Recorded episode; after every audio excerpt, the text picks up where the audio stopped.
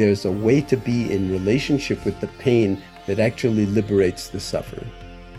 No one can do it for you, but it's not hard. It's not like, oh, you have to move to Tibet for 20 years and then maybe you'll be. No, you can do it right here in this moment.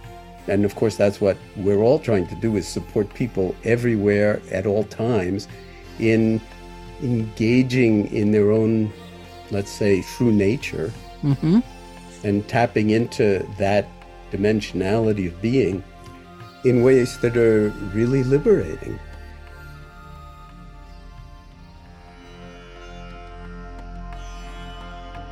Hey, folks.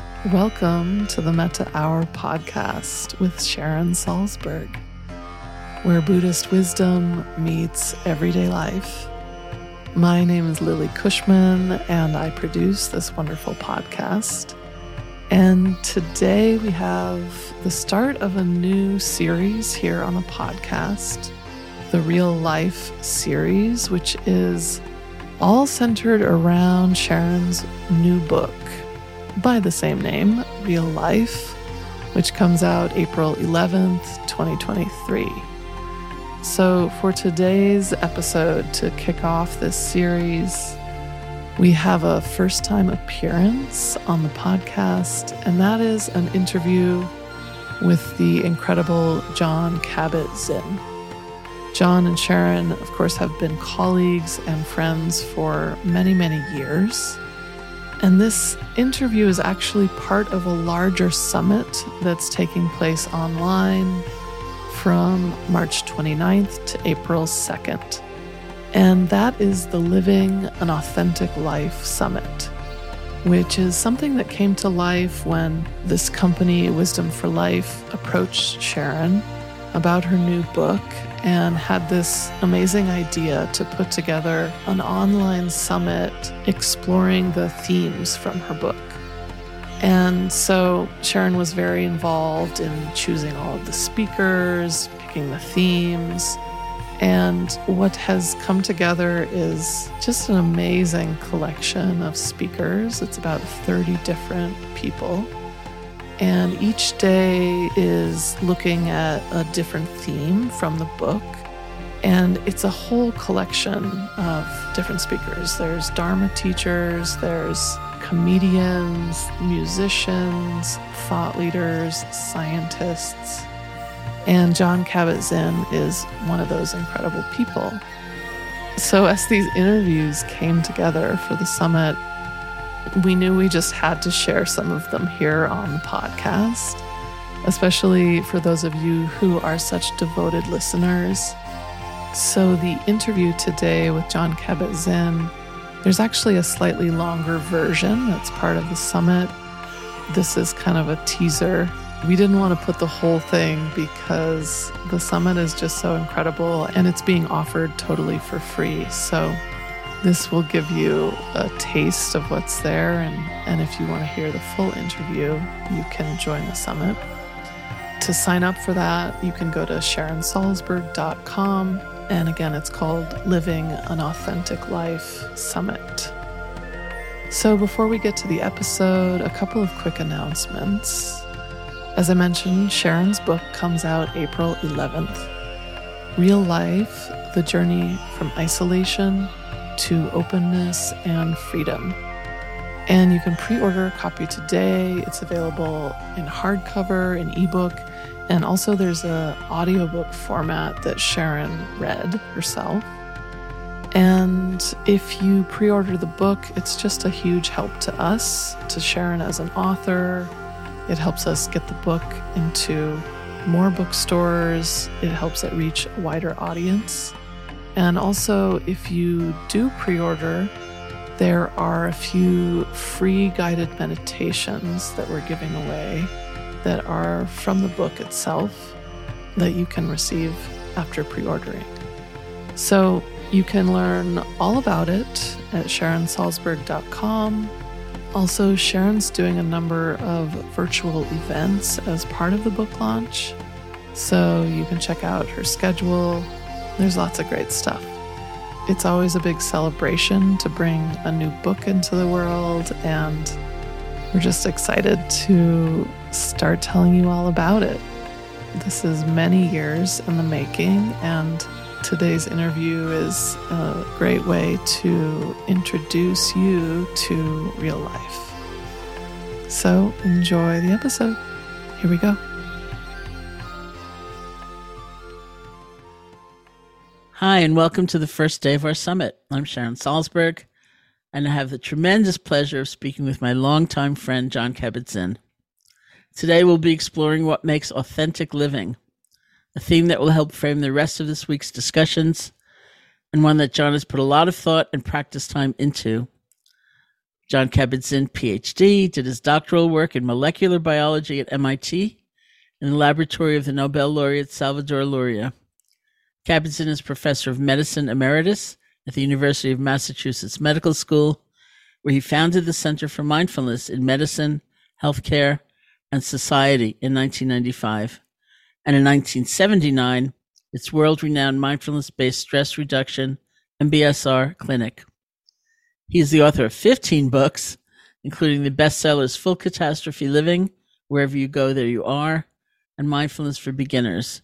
His latest book, published in 2023, is Mindfulness Meditation for Pain Relief Practices to Reclaim Your Body and Your Life. And Jon, I just want to say, in terms of that last book, I'm so grateful you did it because so many people are requiring and asking for just that.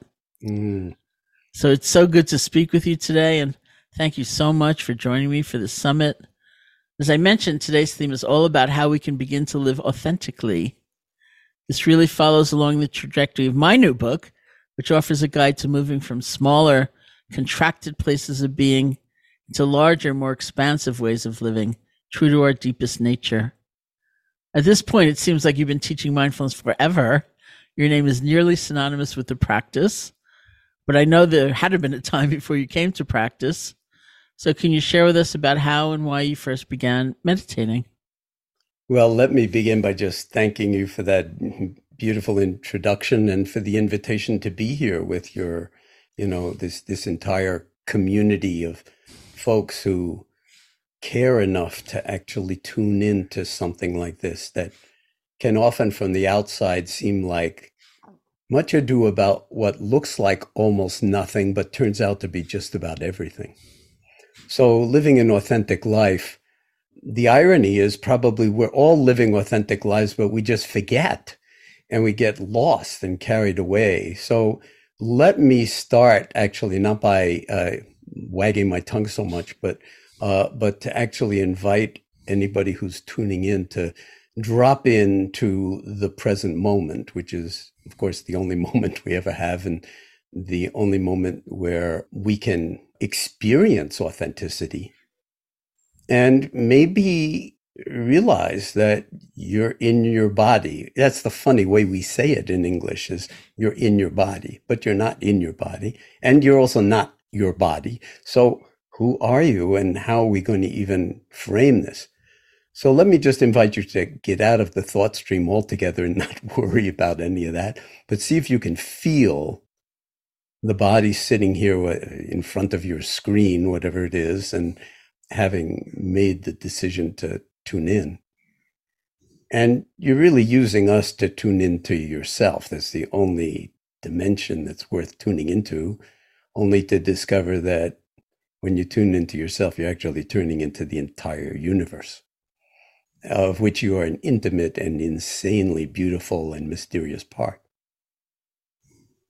And so stillness and silence then become almost axiomatically commonsensical here because you're moving from the domain of zipping through your moments to get to better moments to to simply dropping into what I often call the domain of being. And so this moment, this body sitting here or in whatever posture you're in, and bringing awareness to the body sitting here breathing. and noticing that there's silence inside and underneath and in between my words. And there may be stillness invited into your body at this moment. Relative stillness, Of course, the breath is moving in and out of the body, so there's always this movement of life. And we can just rest in awareness, hold it all here in the embrace of awareness, this mysterious superpower that we all already have. So there's nothing to get here. This is learning how to inhabit an aspect of being that will hardly ever get any schooling in. And then silence and stillness and falling awake become axiomatically natural and, and they become your friends. It's a gesture of sanity to stop and drop in on this present moment. And it authenticates your being way beyond thought. You don't have to justify yourself to anybody or anything. You're like a flower emerging and flowering on earth, just like all the other flowers, and also not just like all the other flowers because you're totally unique. And can you simply be here, so to speak, outside of time and be completely at home?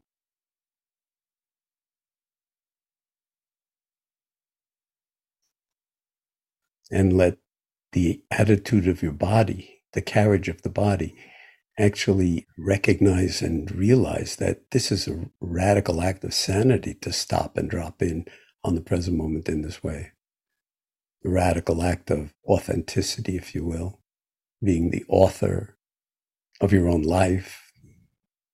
If you choose to take that kind of care and responsibility. And ultimately, that taking your seat in this way or just dropping in on the present moment, no matter what you're doing, is a radical act of love, not just of sanity, but of love.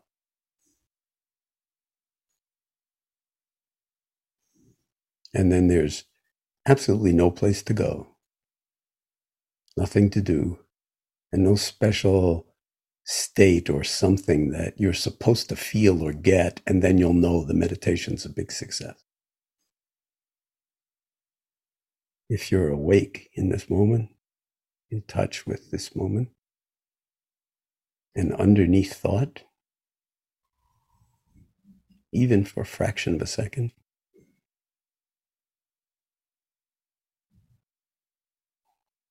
then you're already here and awake enough for now. And if you're awake to some degree in this moment, that completely transforms the next moment. And so, if you want the future to be different, the only leverage you have is to inhabit the present moment as if your life depended on it. And it does in more ways than you think. And in more ways than you can think, because thinking is not all that it's cracked up to be, marvelous as it is. And if it's a superpower, which it is, then awareness is another, even more powerful superpower.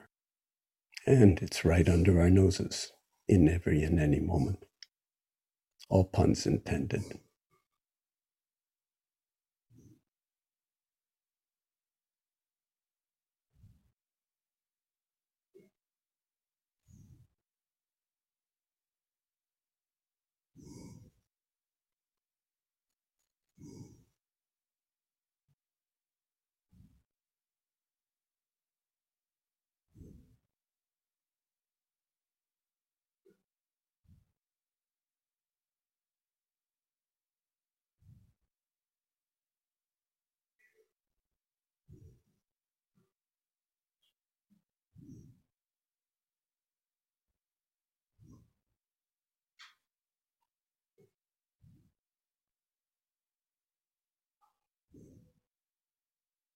So when you're ready, I'd invite you to open your eyes if they've been closed. And you'll notice that Sharon didn't and I didn't ring any bells to say, okay, now we're starting the meditation. We're not going to ring any bells to say, okay, now the meditation's over. Because the way I'm talking about this meditation, it's never over. There's no beginning, no end. But the more you drop into the glide path of the on ramp, so to speak, into your own life, then life itself becomes the meditation practice. And there's no separation whatsoever between awareness and living the life that's yours to live as authentically and as open heartedly and as spaciously and with as much kindness and compassion for yourself and for this the sorrow in the world that's really the invitation and it's to not miss this moment because at a certain point humans run out of moments. We got an infinite number of them between now and the time we're going to die but at a certain point we're going to have the last breath and the last moment. So the stakes are incredibly high because you could miss the entirety of your life and then have a little experience of wakefulness in that last moment and realize, oh my God, I got the whole assignment wrong. I just blew the whole thing. I thought it was all about this and me and getting what I needed to have and pushing away what I didn't want. And Thoreau talked about this at Walden in the most beautiful way. And so to just say, Sharon, that I'm really delighted to be here with you and to be in conversation about, I guess, what we could call the heart of the matter.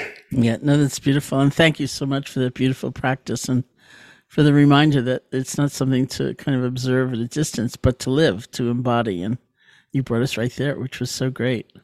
Um, there is one story from your past I want to tell. Uh, Okay. if, if you know, actually, I want you to tell it because it had a very big impact on me uh, when we were teaching together in Florida that time. Oh, yeah. And we Yeah, were asked about- in Parkland, yeah. Parkland. And there's a lot to say about that. But we were asked each to describe kind of our beginnings in interest in, in contemplative practice and so on. And Jon tells a story about going to a lecture when he was at MIT. I don't remember if you were an undergraduate or graduate student. Graduates in. Graduate student. Okay, and there were very few people in the lecture. And he can describe what Oh, happened. you but remember that, huh? well, I remember it so clearly because I sort of took the mental position of the teacher going home that night thinking, wow, there were only, you know, 14 people in the room or something like that. Maybe I'm not good at this, or maybe this is the wrong kind of venue, or I don't have the knack, or maybe it's not going to work in this country, or, and yet one of them was you. And look what happened, Uh, you know, I've like- never heard you or anybody ha- have that take on it. And, Yeah. actually, I don't talk about it very much, although I, I did write about it. But I need a moment to sort of just take that in because you're pointing at something incredibly powerful that we all know and just completely all forget. And that is we influence each other in ways we will never know. Hmm and to take a certain amount of trustful delight in that that we don't have to be attached to knowing it or that it even happened but when it does happen and it happens a lot then in a sense you know it's very much what Thich Nhat Hanh was talking about. Deep bow to his whole contribution in the world of interbeing that we really are interconnected and we're not who we think we are and we're so much bigger than who we think we are so so the story was basically that in 1965, I was walking down the hallway at MIT. I was a first year graduate student, as you said, in molecular biology.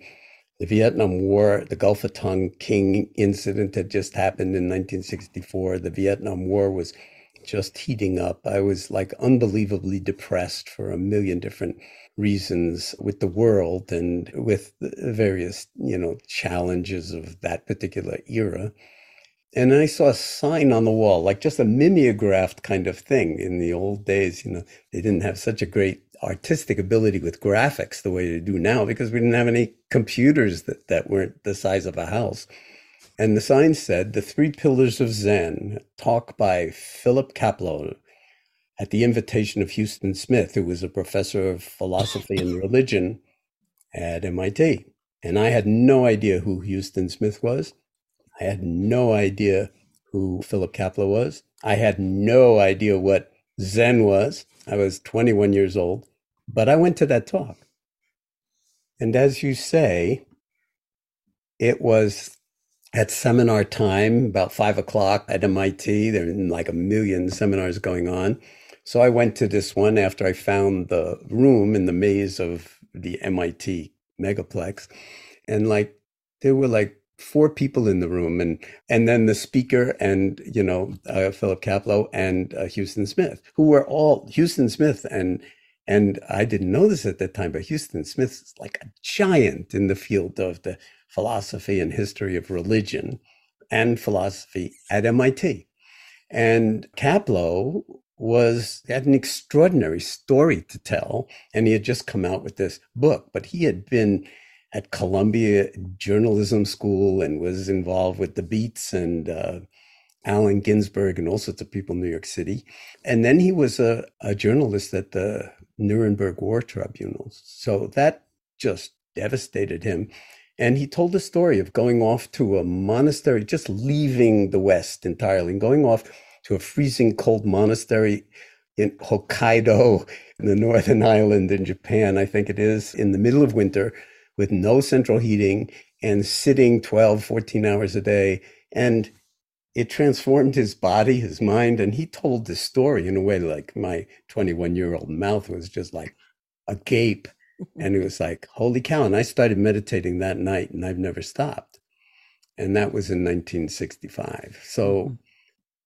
it was a transmission of sorts. I mean, it was like, it would be really hard to say exactly what he said, but something wordless got transmitted about the potential power, partly for healing, because he talked about his own ulcers and his anxiety and various kinds of things in that way, but also that, uh, and Huston Smith as well, pointing out that this these traditions have to do with embodied wakefulness and wisdom and clarity and and intrinsic compassion that's not separate from the wakefulness because the wakefulness makes the interconnectedness of the universe completely manifest in a way that's way beyond mere cognition.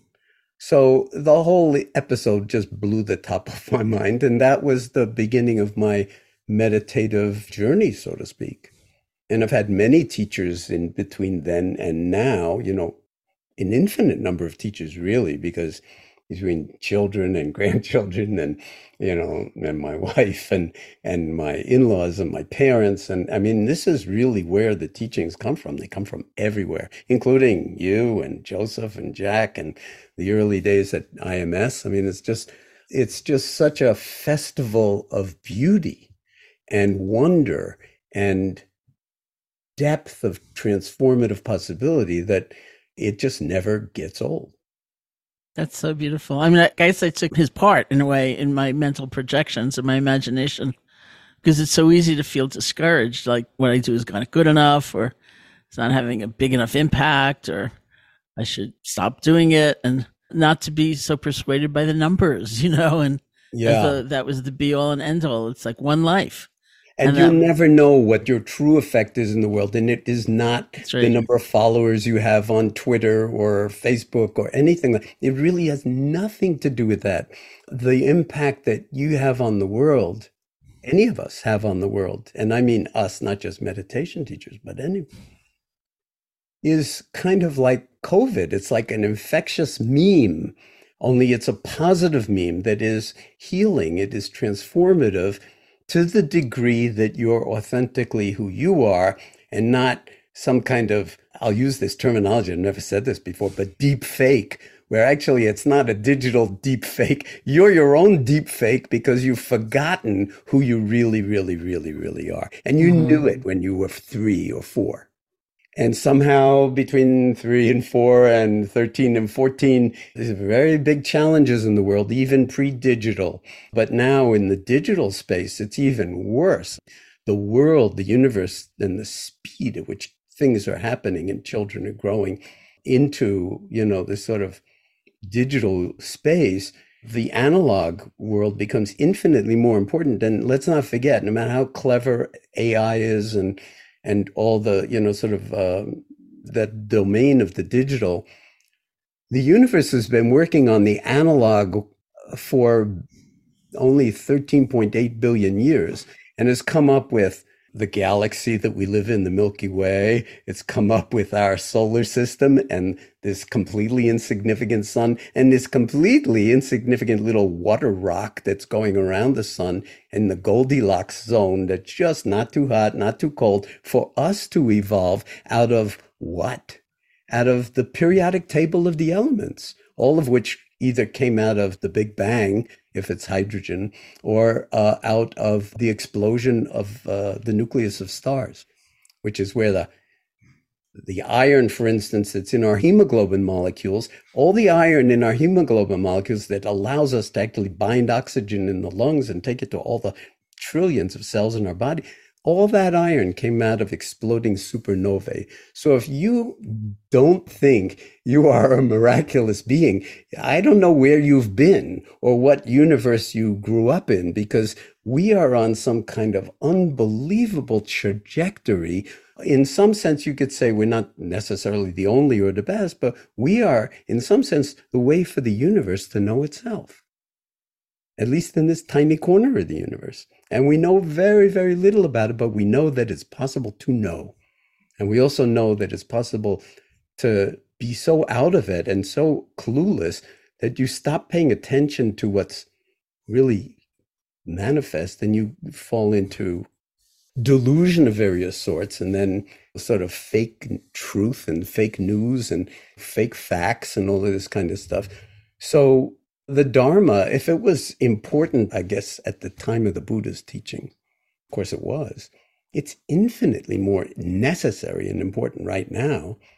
And if you step back for a moment and just think about it, and I'm doing it in real time with you, I haven't even thought of this before, but talking with you inspires me to just say, look at all the people who are out there teaching Dharma in one way or another in a fairly authentic way. This is completely mind blowing, completely mind blowing, and in kind of context that's both Buddhist, but even bigger than Buddhist because it's universal, it's human. And we haven't really got the language for describing what this is or even understanding it.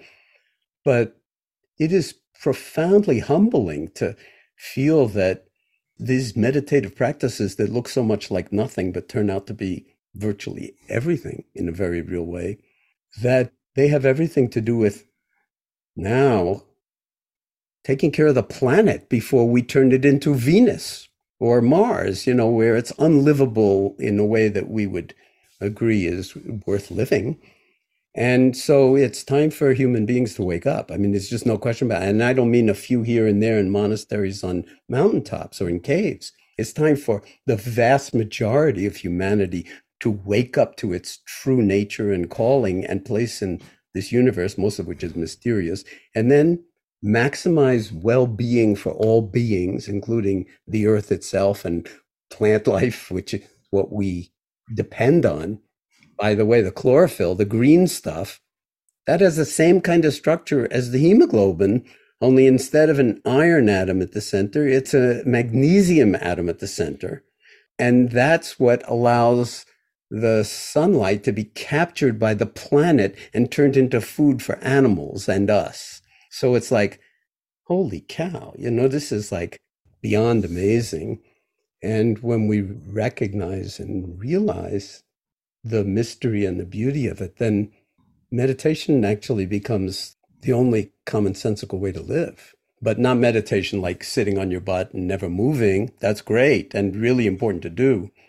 But the meditation as being a fully embodied human and understanding that deep interconnectedness with the universe and all life. Gosh, you can almost feel the competing forces, right? It's like greed, hatred, and delusion are really having their day. And yet, there's also, as you say, you know, there's accessibility to other ways of seeing and, and real practices so that you can't just admire it from afar. You can live it day by day. And you have to, exactly. Yeah. There's no admiring it from afar. That's like, you know, just getting into the philosophy or what they used to say is like, Eastern philosophy, you know, and that was like a popular thing. But like this has to be lived, has to be embodied. And that requires work because most of the time, if you start to pay attention, You know, you drop into meditation for 30 seconds and you watch what your mind is doing. It's like appalling. It's totally appalling. It is appalling. It's like, oh, it's all over the place. It's like you have one thought one second, the next second you can't even remember what that thought is because you got another thought, and then you got an emotion, and then you've got a like my body's itching, and what the hell am I doing with my ass on the cushion, and I must be doing it wrong, and and you're off in the thought stream, all sort of made more turbulent by our emotions and liking and disliking, and you think that's what the meditation practice is, but that's not what the meditation practice is. You're just getting a clear look at your own mind. And then the meditation practice is say, hey, don't take any of that personally. That's not who you are. But that's who, if you're not careful, you could get carried away in that stream for 30 or 40 years, as I was saying, and then wake up. And as Thoreau said, he said, the quote from Walden is, I went to the woods to live deliberately to front only the essential facts of life and see if I could not learn what they had to teach and not when they came to die, discover that I hadn't lived. And that's, I think, the big motivator in a certain way to don't miss this moment because you could die in the next moment. But if you're willing to, in some sense, die in this moment, die to the future, die to the past, then you're actually being born over and over and over again into the only moment we ever really could be awake in. And that would be embodied wakefulness. And then your doing comes out of being. It's an entirely different doing than if it comes out of grasping and pushing away what you don't want, pursuing what you want, thinking you're the center of the universe. And the irony is, of course, you are the center of the universe. But guess what? So is everybody else because the universe itself doesn't have a center and it doesn't have a periphery. And that's true for awareness too. If you investigate your awareness, you can't find the periphery or circumference of your own awareness. That's why I'm saying it's a superpower. And you can't find the center of it either because there's no you to find the center and you won't be there because it's like just infinitely more interesting than that and more beautiful. You've described mindfulness before as a love affair, Yeah. an invitation to live your life as if it really matters at each timeless moment, uh, which is so beautiful. And so many times people these days, of course, you and I go way back and We each do. remember I the love days. that. Yeah, nobody used the word mindfulness. It was like, what's that? You know, and these days, in terms of authentic living, people sometimes question that word, just the word, because it can sound so cold and clinical. I mean, not to me, because in all of my training in Asia, it was so clear that there were elements in there of kindness toward oneself and connection to others and so on. But it's implicit, it's not explicit. And it's really, I think, been up to new generations to make it explicit rather than just leave it unsaid and and, and also diversify it in a certain way. That's way. right. You know, That's so right. that it's it's inclusive. I mean, it's the ultimate inclusivity, Mhm. and it's the ultimate embrace of diversity, because everything is relevant and everything has its own self nature, so to speak. And this is the beauty of awareness: is that it's really boundless and free and intrinsically clear, intrinsically knowing. It's kind of gigantic mystery. No neuroscientist understands awareness, where it comes from, or how you get it out of three pounds of meat and a gazillion trillion synapses in the brain. But we still have no idea how you go from that to awareness, a sentience, sentient beings we talk about. So, yeah, this is like really an incredibly pregnant moment, I would say, on the planet because you've got this stream of Dharma that's very old and ancient and really doesn't have to do with. I mean, the word mindfulness is an English invention, but I like to say when you hear the word mindfulness, if you're not hearing the word heartfulness, you're not understanding it at all. Because in all Asian languages, the word for mind and the word for heart is the same word. And so rather than making too big a kind of dualism out of mindfulness on this side and compassion on this side or loving kindness on this side, no, it's just like these are all different facets of the same diamond. so to speak. And no matter what facet you go in through, yes, it may have its unique thing until you rotate and you realize, oh no, all the facets are the same. And so that's the kind of very beautiful offering, so to speak, to realize, as I said earlier, that as soon as you really drop into awareness and perceive the interconnectedness of all things, on whatever level you perceive it, and I'm talking about way beyond thought. So, not just what I was saying about the universe and the periodic table and chlorophyll and hemoglobin, but just the direct perception of that profound interconnectedness in the face of a human being that you don't know, or even an earthquake survivor in Turkey this week, or the madness that's unfolding every moment in Ukraine. And just the, the unfortunate degrees of violence and suffering that are just unfolding at, out of human ignorance. Not like it's bad enough with earthquakes and volcanoes and tsunamis and floods, you know, which are natural phenomena. But when we're generating that suffering, it's it's infinitely worse. But when you recognize interconnectedness, then compassion is is really it's not like, oh, now I think I better be more compassionate. It's like it just pours out because that's the way we humans are. And there are no exceptions. There are no exceptions. Even people who, you know, there are all sorts of stories about people who've been murderers and bandits and thieves and everything else.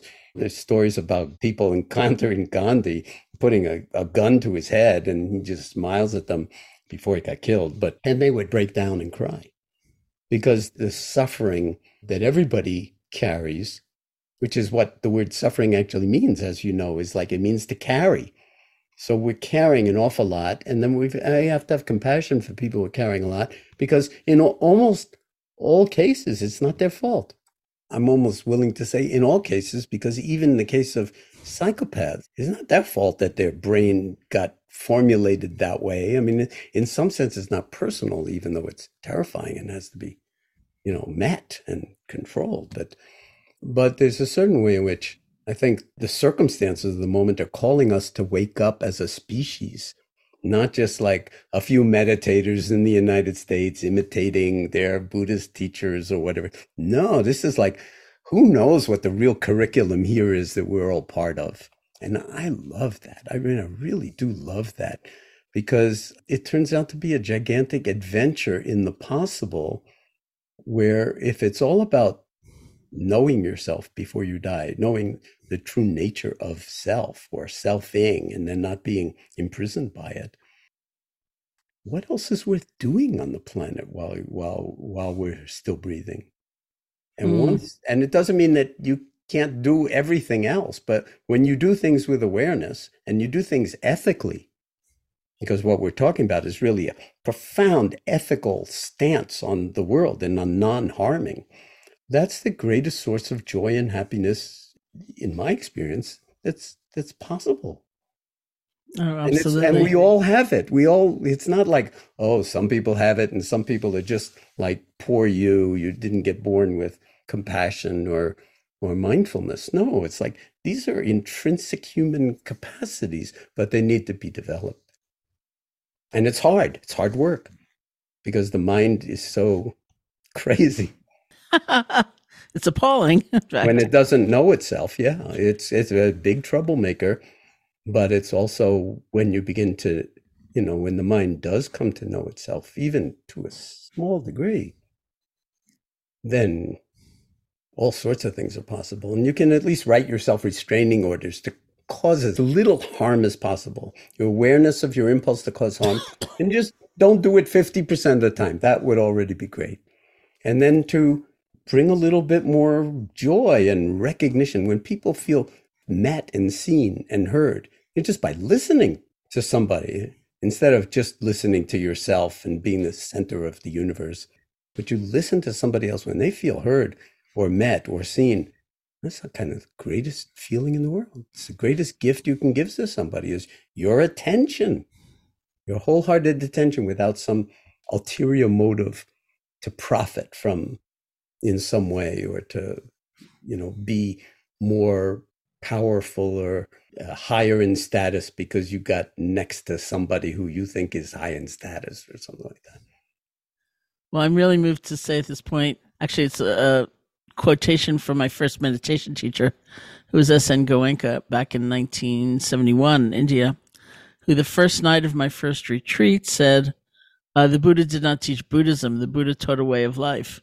So this is open to everybody. And so you and I both may speak from that context or refer back to Buddhist psychology or use a word like Dharma, which means the nature of things, you know, but there's so many doors and so many ways of entering this process. I think it's a process exactly like Jon is describing, which is about awareness. It's coming to life. It's it's really living. But here's an example. I'll quote the Buddha because that's what I'm accustomed to doing, who said something like, "One who is mindful or one who is heedful is on the path to the deathless. One who is mindless or one who is heedless is as if dead already."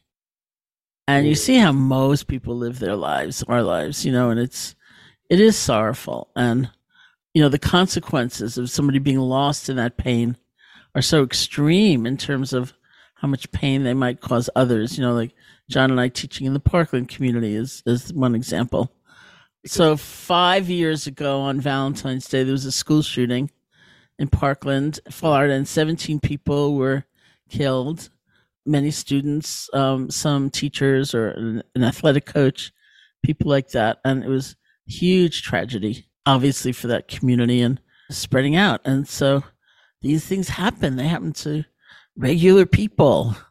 And you can see the aftermath of a lost person and and the actions they might take. And I know my being participating to some degree in that community, I've learned so much and it's been so powerful to we need to understand that these things happen not just to them, you know, and over there, but this is us. It's just as Jon's been describing.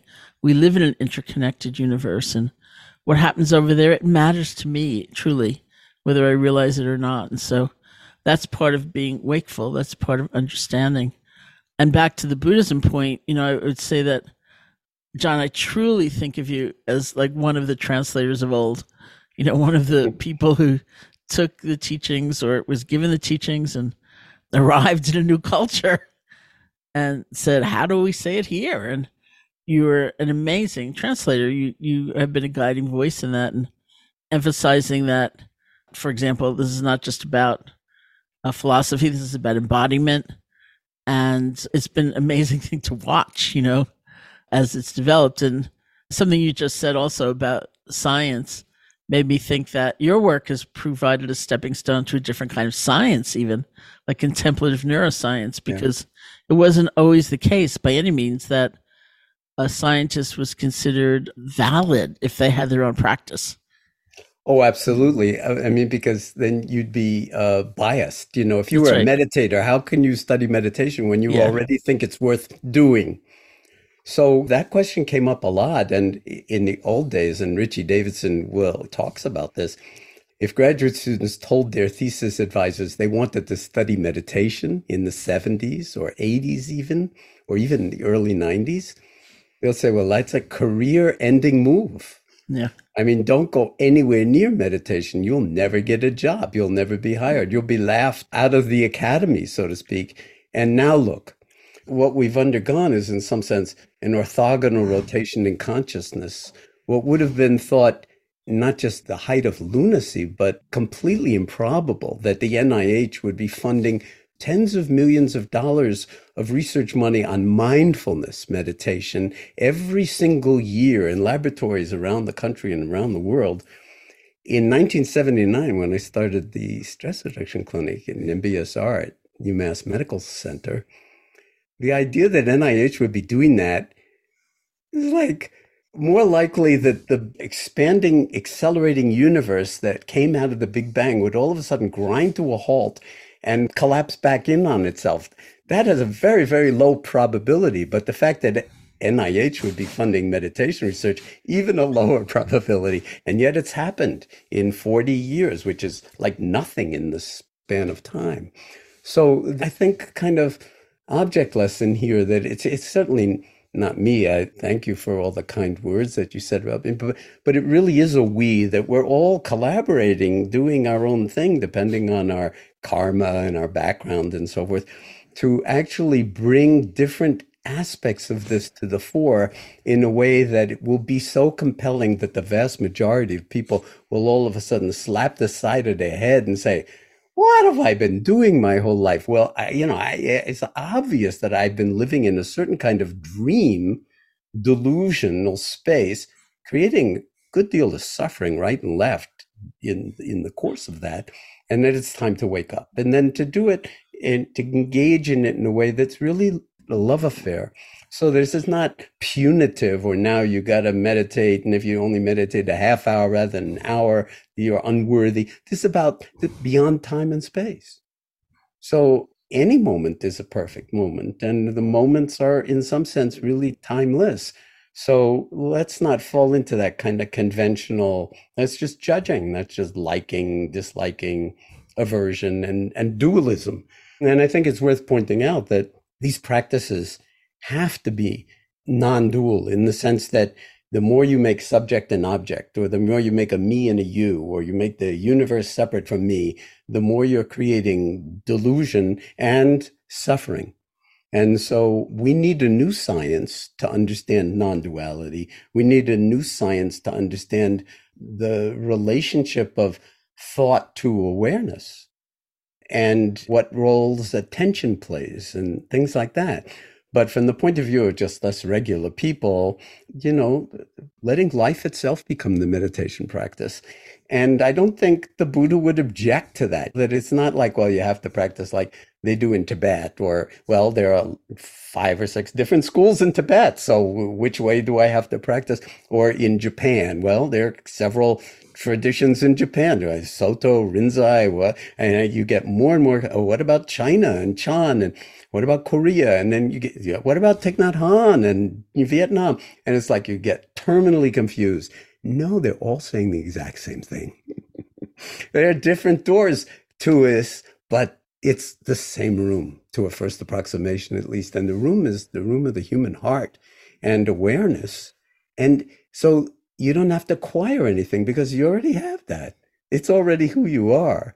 But can we actually learn to shift our what the neuroscientists call default mode from one of being kind of on autopilot most of the time and just mind wandering terminally endlessly, which is fine. I mean, daydreaming, great.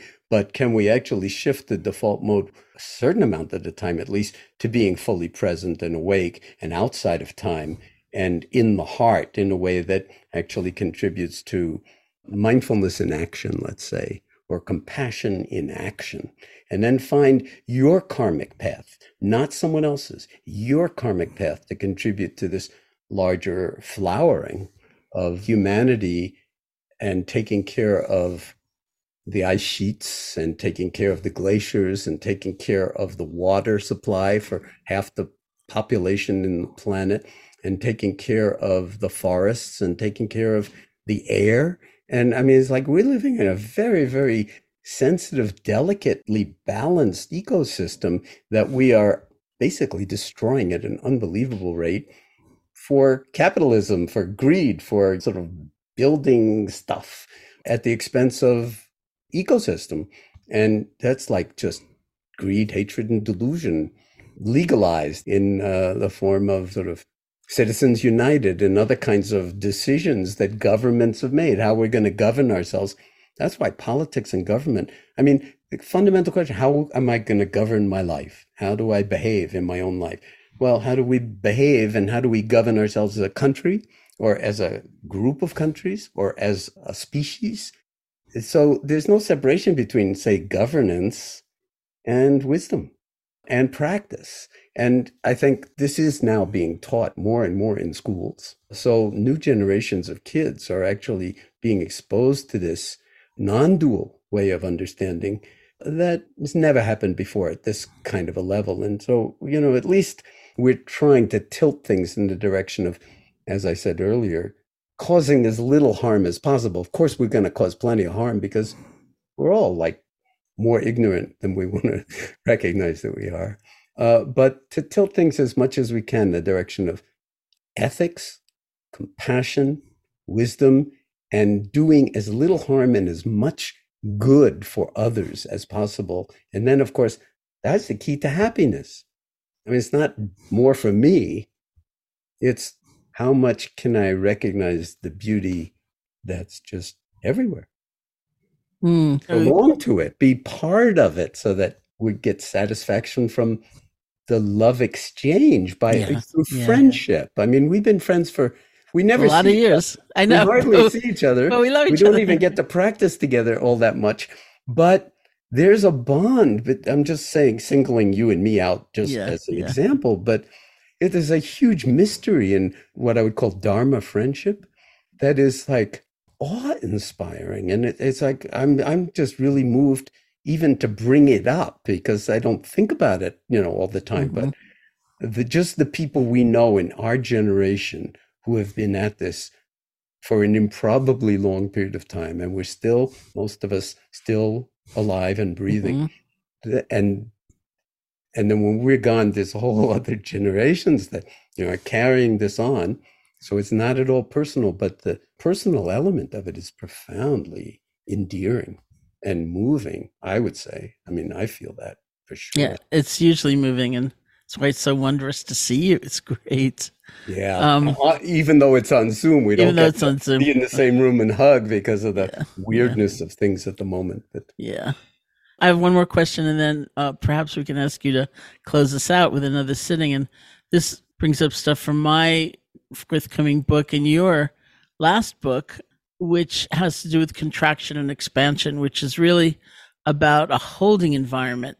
You know, you can have something very uh, tightening, very difficult, very challenging going on, but the way in which it is held, your relationship to it, can be open and present. Like I remember some of your very early UMass classes down in that basement in Worcester yeah, because Barre, Mass, which is the home of the Insight Meditation Society, is not that far from Worcester, Mass. And and I kept hearing Jon is up to something there. He's doing something. And I thought, what's he doing? You know, and so I would drive there twice a week to see I what he was up to. I remember Yeah. remember. I was so touched that you came and sat in on the classes, and No, it was so great. And it was really, it was an amazing time. Like watching you and your people offer a potential method to relieve those students' suffering because they were suffering mightily. And I think everyone probably was referred by a physician or somebody. That's right. know, You had to be. Yeah. And I remember one man there who'd been suffering from migraines terribly for like 20, 25 years. And there was so much impact for him in doing this practice. And these weren't people taking it casually. You know, it was very important for them to see Yeah. if this might be an avenue for for yeah, because change. they they'd run the gamut. They were out of uh, options from a medical point of Yeah. view, and so Yeah. the, the challenge was. Is there something you can do for yourself that no doctor or anybody else on the planet can do for you as a complement to whatever medicine can provide in terms of treatments? And yeah, I I, I love that you. Yeah, Yeah. I remember those days vividly. It's a long Yeah, time it was- ago, but it was a I real long love that you ago. came and visited the, you know, and, and just got a taste of what we were doing. It was amazing, and I'm so glad I did. And so when I think about you writing a book on pain, I imagine that it's got a lot of those elements, like how we approach it, how we hold it, how we are with it, makes a very big difference. Yeah, that's the only thing it's about. But the reason I agreed to do this book is that because the world doesn't need one more book about mindfulness. But the reason I agreed to do it is because it's going to be full of pictures and it's a multicolored kind of Oh, nice. abstract thing where the idea is you open the book or don't even open it, you hold it and you already feel different. That there's something about the words and the guided meditations and the audio, but there's also the, you can read these guided meditations. I've never published my guided meditations before, but this is going to have a whole bunch of those original and upgraded guided meditations for exactly what you were saying, befriending the body as it is rather than trying to cut out the pain or wall it off or whatever, and see that it's workable when you're willing to do a certain kind of work. And then it's transforming pain, if you will, or into its fundamental elements like sensation, and then like pleasant and unpleasant and neutral. And then you begin to not take personally something that really isn't personal. And that doesn't mean that you got to love the situation that your body is in. But when you have a new degree of freedom in how you will be in relationship to it, actually the degree of suffering is reduced enormously, which is what our scientific work has shown over the first 10 years or 20 years of the MBSR program in terms of studying the outcomes from chronic pain patients. And it's long lasting and even more longer lasting if people continue to practice over days, weeks, months, years, and decades. So that's what that book is about uh, mindfulness meditation for pain relief. And I'm really looking forward to its being out there because I want to see if people like it as much as I do. I've never said this about one of my books. Not that I don't, I mean, I really care about every single word that goes into every single one of my books, but but this one because it has these sketches in it. I don't even know how to describe them, but right. you could think of them as hokey, but if you don't think so much about them and judge them, uh, I think that they may have the effect of like befriending you in times of suffering and reminding you that there's a way to be in relationship with the pain that actually liberates the suffering. No one can do it for you, but it's not hard. It's not like, oh, you have to move to Tibet for 20 years and then maybe you'll be. No, you can do it right here in this moment. And of course, that's what we're all trying to do is support people everywhere at all times in engaging in their own, let's say, true nature mm-hmm. and tapping into that dimensionality of being in ways that are really liberating. And they're liberating without the philosophy of liberation. It's just like an experience of like, wow, I'm, you know, and many chronic pain patients will say this. Yeah, yeah, the pain is still there. They'll say still there. I would encourage them to say still here, but they'll say the pain is still there, but I feel differently about it. It's not bothering me in the way that it used to. Okay. Well, that's huge. I mean, that's its own mm-hmm, form mm-hmm. of liberation because it gives you more mm-hmm. degrees of freedom to live your life in a way that's not imprisoned by your body's condition. Yeah, that's fantastic. When is your book coming out, actually? So I literally know uh, that. Next month, I think. It's coming okay. out sometime in March. I'm, I'm not actually sure what the pub Okay, it's very exciting. I want to hold it in my hand, like you said. So thank you, Sharon, for inviting me to be part of this summit. Oh, thank you so much. It's really tremendous. And if you'd like to know more about Jon and his work, you can have a look at his newly redesigned website, jonkabat-zinn.com. It's J O N K A B A T Z I N N dot com. And pick up a copy of his newest book, Mindfulness Meditation for Pain Relief, wherever books are sold. Ram Ram, as we say. Thank you so much. Ram Ram. Hey, folks. Thanks for listening. To learn more about Sharon's work, her events, the Living an Authentic Life Summit, or to get a copy, a pre order copy of her new book, Real Life, you can visit SharonSalzberg.com. This has been the Metta Hour podcast. May you be safe. May you be happy. May you be healthy. And may you live with ease.